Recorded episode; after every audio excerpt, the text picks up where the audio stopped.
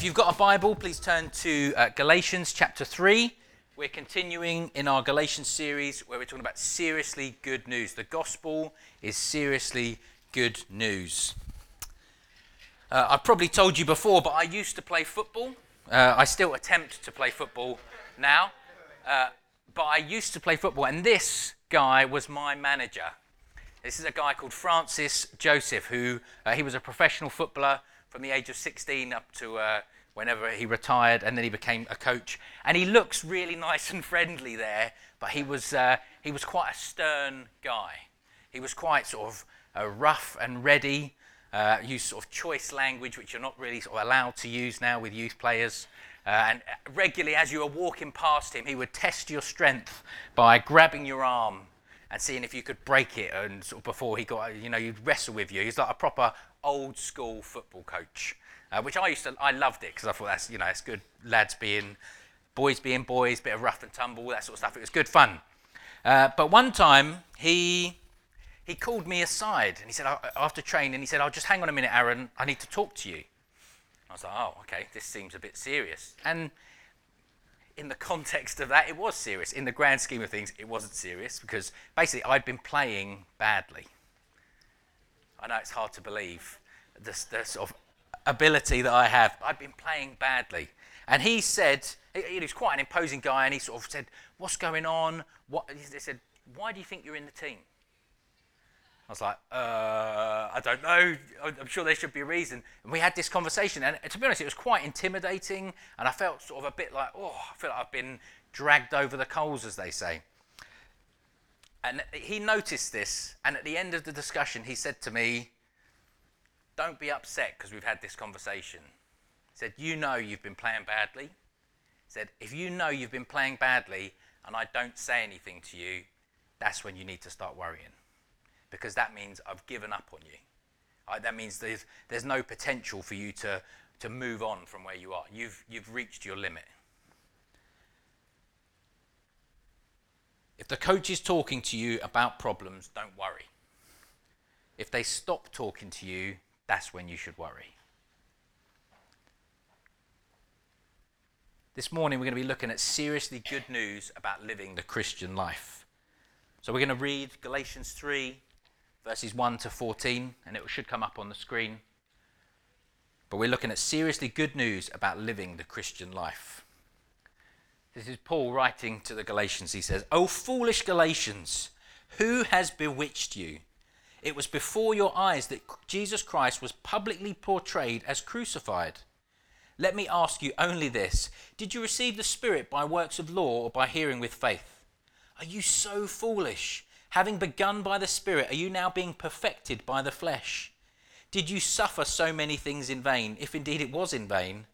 Does he who supplies the Spirit to you and works miracles among you do so by works of the law or by hearing with faith? Just as Abraham believed God and it was counted to him as righteousness. Know then that those of faith, it is those of faith who are the sons of Abraham. And the scripture, foreseeing that God would justify the Gentiles by faith, preached the gospel beforehand to Abraham, saying, In you all the, of the nations shall be blessed. So then, those who are of faith are blessed along with Abraham, the man of faith. For all who rely on the works of the law are under a curse. For it is written, Cursed be everyone who does not abide by all things written in the book of the law and do them. Now it is evident that no one is justified before God by law, for the righteous shall live by faith. But the law is not of faith, rather, the one who does them shall live by them. Christ redeemed us from the curse of the law by becoming a curse for us. For it is written, Cursed is everyone who is hanged on a tree, so that in Christ Jesus the blessing of Abraham might come to the Gentiles, so that we might receive the promised Spirit through faith. Father God, I pray that you would uh, send your Holy Spirit again to us. We thank you that you're present with us through your Spirit. We pray you would teach us this morning. brings Scripture alive to us. In Jesus' name, amen. Paul is doing with the Galatians a little bit what uh, Francis Joseph, my coach, was doing with me. He could see they weren't performing in the way that they were meant to, and he was taking them to the side and saying, Listen, we need to sort this out. He hadn't given up on them. He could see they were messing up, and so he was addressing the issue. And I want to encourage you that actually this is something that is regularly happening, not necessarily frequently, but regularly happening in the life of a maturing Christian. God will be speaking to you about things. Because unless you're perfect and God has finished working on you, in which case, so long because you'll be leaving soon, unless you're not listening when God is speaking to you, or you don't have openness where people can talk to you, these sort of conversations are going to be happening. Now, it might be that you're reading the Bible and God highlights something to you through the Holy Spirit. Or it might be that you're meeting with uh, some close friends and, and you're sort of praying together and talking together. And actually, one of them is able to challenge you on something. Sitting down together, you know, last time when we were at your house, the way you spoke to your wife, it's not on, bro. Got to sort that out. We need to be encouraged when we have these conversations. Because they're not, the, that's not the bad thing. The bad thing is if no one ever challenges you on any of your behavior. No one ever challenges you on any of your behavior. You're either perfect or people can't speak into your life. And I would. Simon's probably the first one he said. I, I would wage I, I'm not a gambling man, but if I was, I know which horse I would back. Because having these conversations, in, there's, a, there's a rigor to life, there's, a, there's a, a challenge to just living life and doing it well that requires us to learn how to lean into God in, and into the gospel, not in new ways, but seeing things from a different angle. It's often talked about like the gospel, Jesus is talked about as like a, a diamond and it's like you, you see one facet of the diamond, one face, and you think, oh, I'm undone. That's amazing. And then actually, the gem turns. It's like, there's, there's stuff here that I didn't even know. And actually, as we, as we lean into God, as we lean into the gospel and learn more, as we see from more angles, when times are good, and it's not a big deal, when it becomes, when we come up against something that's a big problem, we're able to, to cope with that better we're able to find solace in the gospel. We need to practice this so we don't become unstuck when problems occur. We're going to kind of walk through these uh, 14 verses a little bit, and then I'm going to draw out a few points of application at the end. Uh, is that work? Yeah, okay. So, uh, this, this of the aim of this section of the of the letter is it marks a, a shift. Actually, sort of there's been an introduction in the first two chapters, uh, and this is the beginning of the, sort of the main section. Uh, and as Andy mentioned uh, last week, some parts of Galatians are quite dense. Uh, a few of the commentators in their books refer it to a, a, kind of shorthand theology. Paul says some stuff or he sort of writes some stuff down, and it's not fully developed in the way that it would be in, say, his letter to the Romans.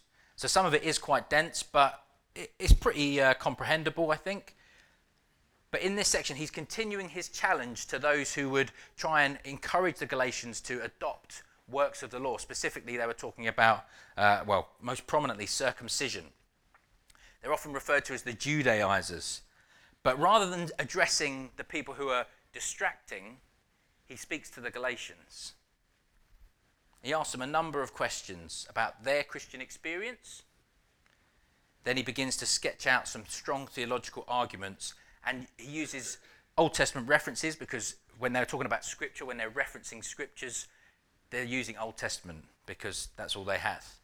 They're writing the New Testament, they're living it. But he uses those Old Testament things, which the, the people who are trying to convince, hey, you need to, you need to get circumcised, you need to be, sort of do these things that are to do with the law, that's their turf. They're the ones who are going, hey, look, this is what it says in the scriptures, you need to do this. And Paul actually says, hey, you're going there? I'm happy. That's my turf as well. Let's look at what the scriptures actually say. So we're going to uh, walk through these verses a little bit, and I'll just uh, talk about a few bits. So he begins by saying, Oh, foolish Galatians, who has bewitched you? It was before your eyes that Jesus Christ was publicly portrayed as crucified. Now, some people would say this foolish should actually be stupid or idiots. And it should be, it should be you stupid Galatians, you idiots. It's that strong a language. It's a, you know, we don't say stupid in our house. We're not allowed to call each other stupid. We try and encourage the girls not to do that. Um, and well, Joseph, he can't do anything anyway. Um, but it's, it's strong language from Paul. And he's saying, Who has bewitched you? And this word bewitched, it's, there's some debate. People say they, it doesn't mean spiritual attack, it means just like someone who's just drawn your eyes away. I think the truth is usually there's a little, an element of both of those things. But this idea that they're foolish, they're stupid, they, they're lacking logic, applying it to themselves. If you look logically at what's happened in your life, Paul's saying, you'll see someone has distracted you from the gospel. This bewitching, it's like drawing the eye away. And it contrasts with Christ being publicly portrayed. It's like, it's like there's been a big billboard, you know, an advertising board, and it says, Christ was crucified. It was vividly depicted. And they've responded to that. And then something over here has caught their eye. It's the kind of thing that's going on. Paul is saying that when he preached to them, it wasn't just, the gospel wasn't like, here's some historical facts and here's some eyewitness accounts. It was, it was powerful, it was vivid. 1 Thessalonians 1 5, Paul talks about when he preaches the gospel, it's not only in word, but also in power and the Holy Spirit and in full, with full conviction.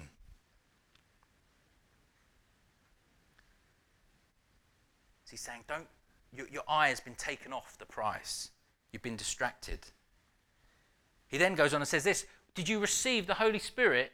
Did you receive the Spirit by works of the law or by hearing with faith? Are you so foolish, having begun by the Spirit, are you now being perfected by the flesh? And I think this is often um, slightly overlooked, but I think this is one of the, this is probably, for me, the key uh, sort of hinge of this section. Having begun by the Spirit, are you now being perfected by the flesh? He's not just regurgitating what he said at the end of chapter 2, he's actually pushing them on to something else. He's saying, You know you began by the Spirit. You know that's how it happened. That God, the Holy Spirit animated your spiritually dead life. Salvation is by faith. Receiving the Spirit is by faith. As I said, the Spirit is the breath that animates the spiritually dead. And Paul's saying, now that you, you know you, you began supernaturally, are you now trying to carry on in a natural way? These are slightly rhetorical questions. They are, they are meant to go, oh, yeah. Oh, that is, that is foolish. We know this. Why are we now trying to follow a different path?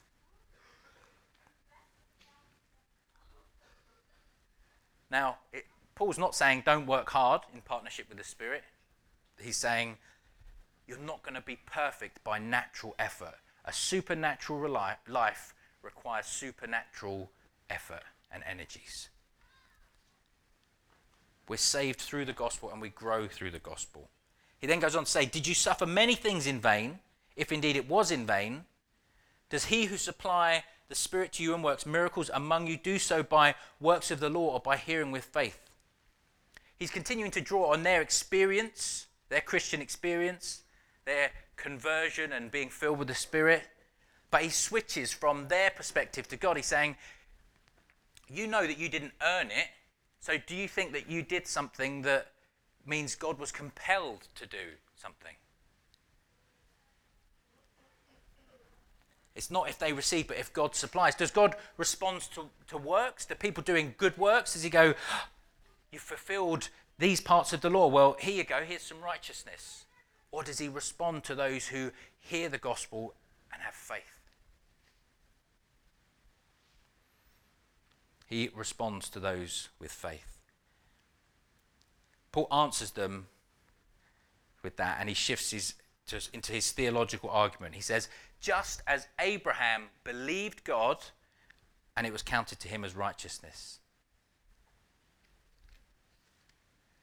That's how you get saved. You believe God and it's counted to you as righteousness. This is a reference of Genesis 15 to illustrate the point that God responds to faith, not works of the law. And he uses Abraham because the, the people who are trying to encourage the, the Galatians to be circumcised, they're, they're using Moses. They're saying, This is the law, this is Moses, this is, you know, this is the, the, the true way. And actually, Paul says, well, Hey, look at Abraham. He's before the law. But he was counted as righteous because of his faith, because he believed God. He believed God. He didn't just believe in God. This is important. You can think, I, I, I, I know the things. I'm mentally, I, I've accepted these things. Yeah. Okay, it's real. I believe that. I believe that. I believe that. But you believe in, in God rather than believing God. Do you believe what God says about you? I think it's so helpful what Matthew was saying earlier about the Christian life is about discovering our identity and who we are, realizing who Christ has, the credit that's been given to us. We've been credited with righteousness. When you, when you mess things up, obviously there needs to be repentance. But do you remember, I've been credited with righteousness, not about my performance. I want to work in conjunction with the Spirit. I want to work hard. But actually, I've been credited with righteousness.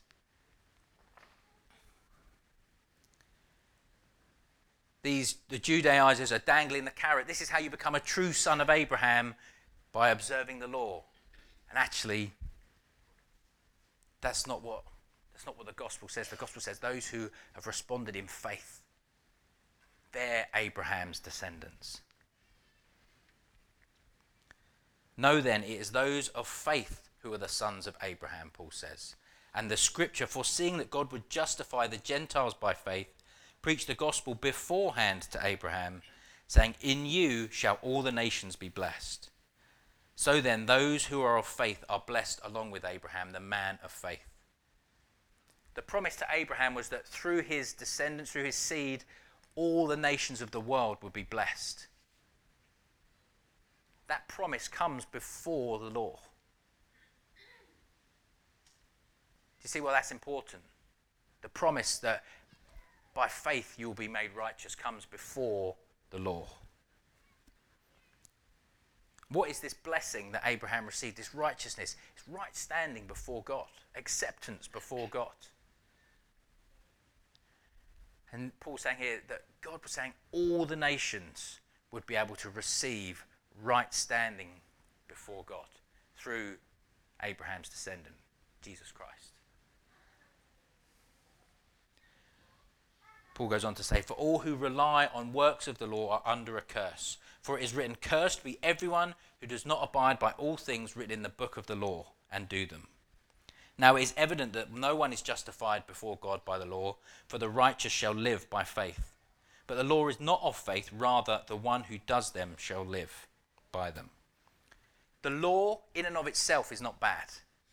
It's a demonstration of the wisdom of God.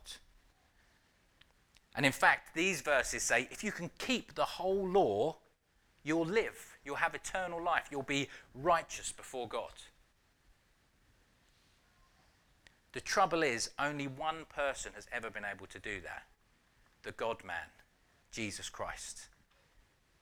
It's the only one. Therefore, everyone else who attempts to keep the law, it says, is under a curse. Curse in contrast to being blessed. Abraham believes God and is blessed. Attempting to keep the law, do it yourself, earn it, cursed. Blessing versus curse. If the blessing is right standing before God, acceptance by God, the curse is just the opposite it's rejection. The blessing brings acceptance, justification, and life. The curse brings rejection, condemnation, and death.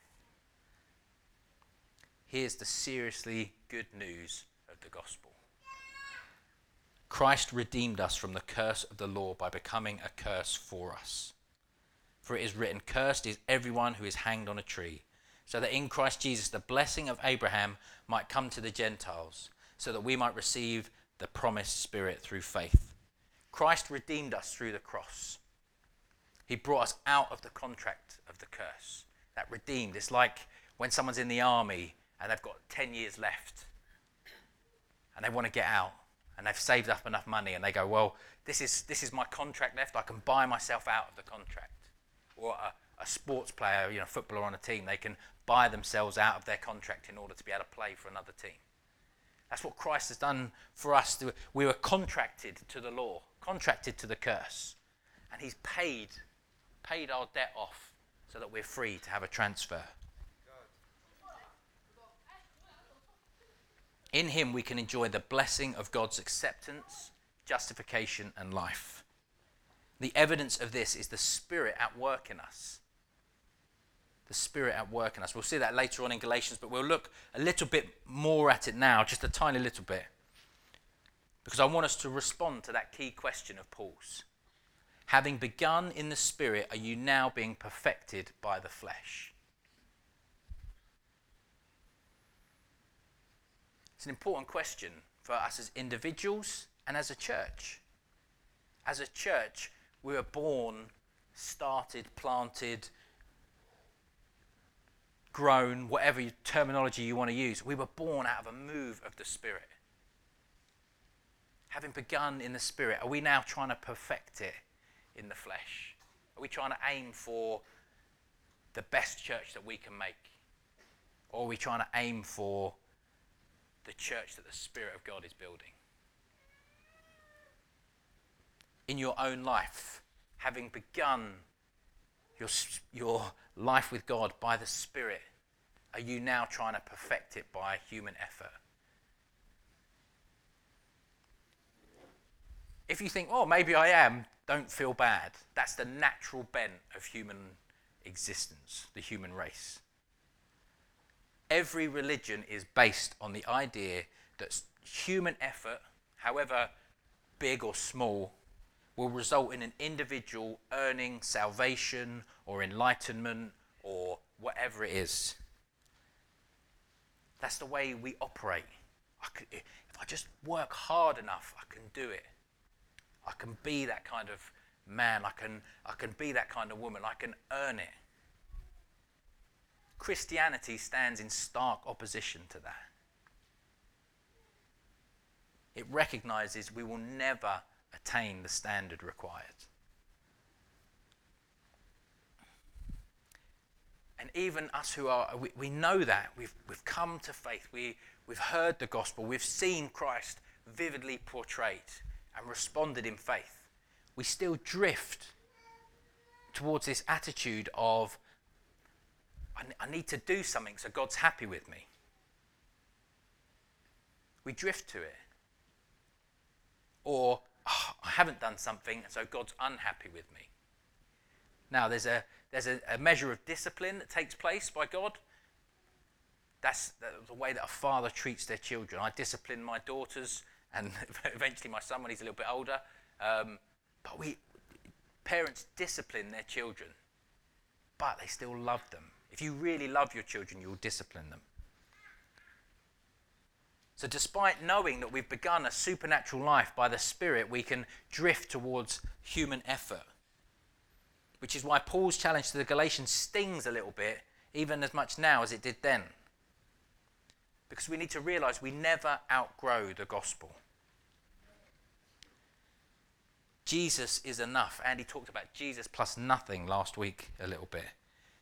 We must respond in faith to the work of the Spirit within us. The Holy Spirit brings life through, uh, through faith in Christ, not just at the point of salvation, but continually as we live out the Christian life.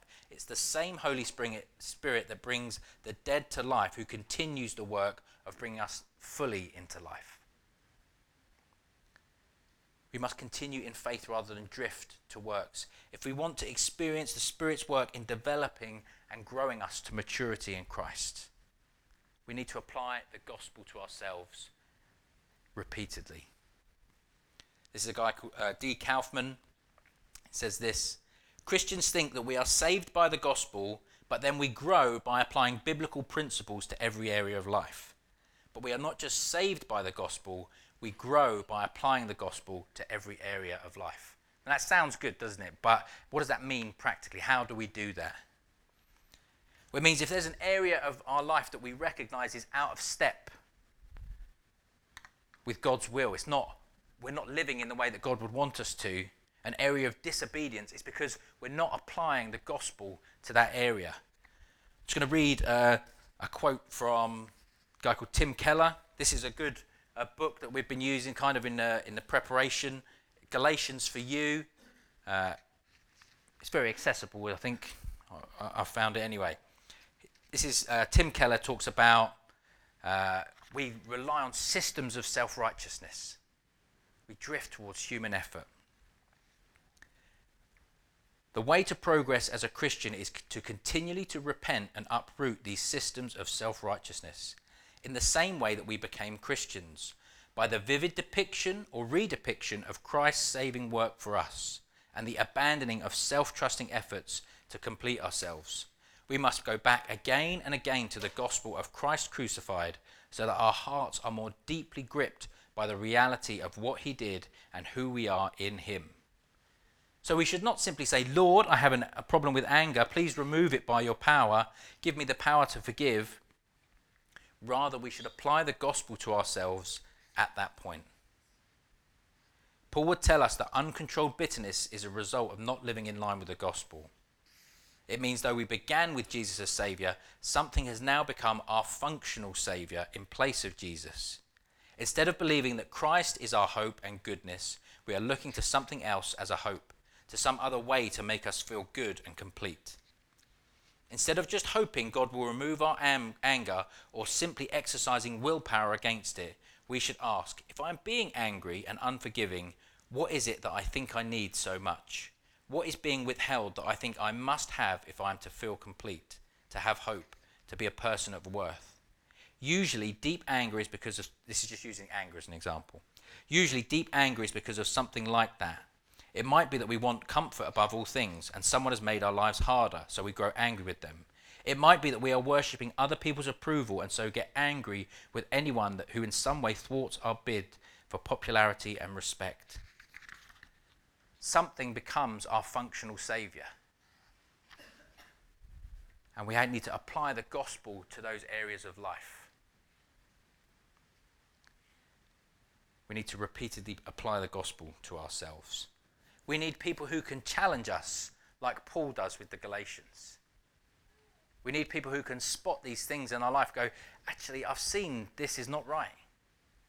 We talk in this church about different levels of discipleship relationship. We talk about 72, a 12, and a 3. A big group of discipleship like this. A 12 being in an explore group, a slightly smaller context where you can be known and be open with people, where people can challenge you and say, hang on, what's going on here? And being in a three, being in a, a close knit friendship group where you're, you're sort of running together. You know, you're pushing each other to go, you know, we, we, could, we could go faster, we can go further, we can, we can be more devoted to Christ. We need people to challenge us like Paul does Galatians. We have a, a value of development.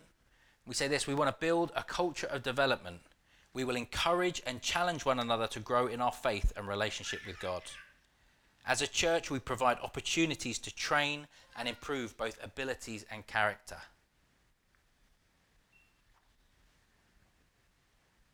Who is speaking into your life? Who's able to speak into your life?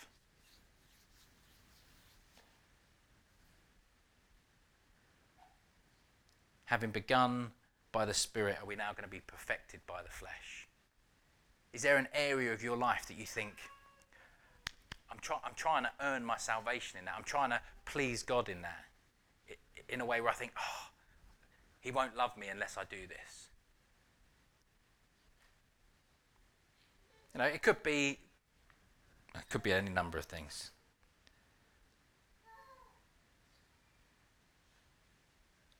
When were you last filled with the Holy Spirit? The encouragement to be filled is that is it says, go on being filled. You should be regularly asking God to fill you again with the Holy Spirit.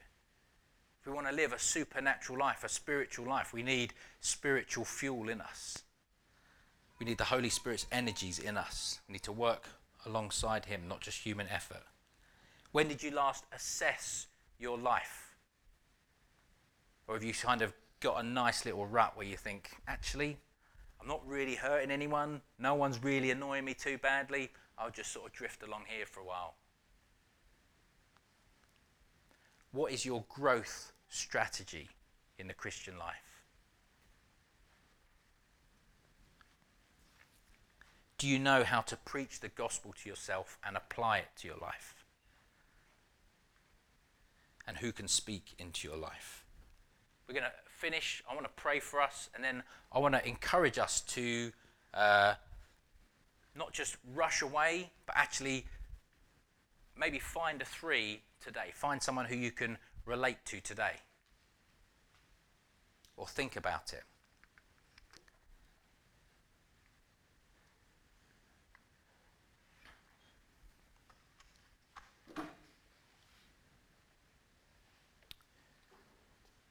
Is it possible for the band to come back up? We can just sing, sing one song. Is that okay? Yeah? I want us to respond to this, this challenge to be filled with the Holy Spirit again. Having begun in the Spirit, let's not just drift into human effort. So let's just, as the band play, I want to encourage you receive from God. Ask God to fill you again with the Holy Spirit. You can sit, you can stand, whatever is a, a sort of an attitude of receiving from God, a, a, physical posture of receiving from God for you. Let me pray while they're getting ready. Father, I pray that you would send your spirit once again. We remembered uh, Ascension and Pentecost a little bit earlier. We want an early Pentecost, Lord. We want a, a refreshing of your spirit. Your, your words, Jesus, were that rivers of living water would flow out of us. Lord, I know in my own life that rivers of living water are not constantly flowing out of me.